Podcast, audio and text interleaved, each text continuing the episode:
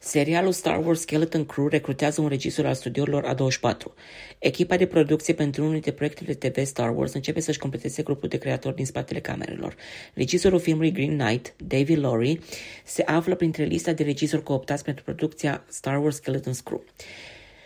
Serialul a finalizat producția cu luni în urmă, însă veștile despre cine s-a ocupat de cârma regizorală abia acum încep să iasă la iveală, mai multe urmând a fi dezvăluite în curând.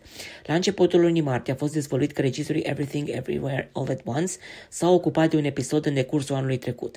Lucasfilm nu a oferit comentarii. Protagonistul serialului Skeleton Crew este Jude Law, regizorul Omul Păianjen, niciun drum spre casă, fiind creatorul și producătorul executiv.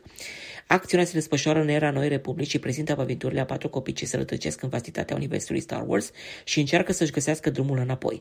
Serialul are loc în timpul evenimentelor de post-reconstrucție din Star Wars Întoarcerea lui Jedi, care spune povestea căderii Imperiului, însă detaliile rămân secrete, inclusiv ce rol va interpreta actorul.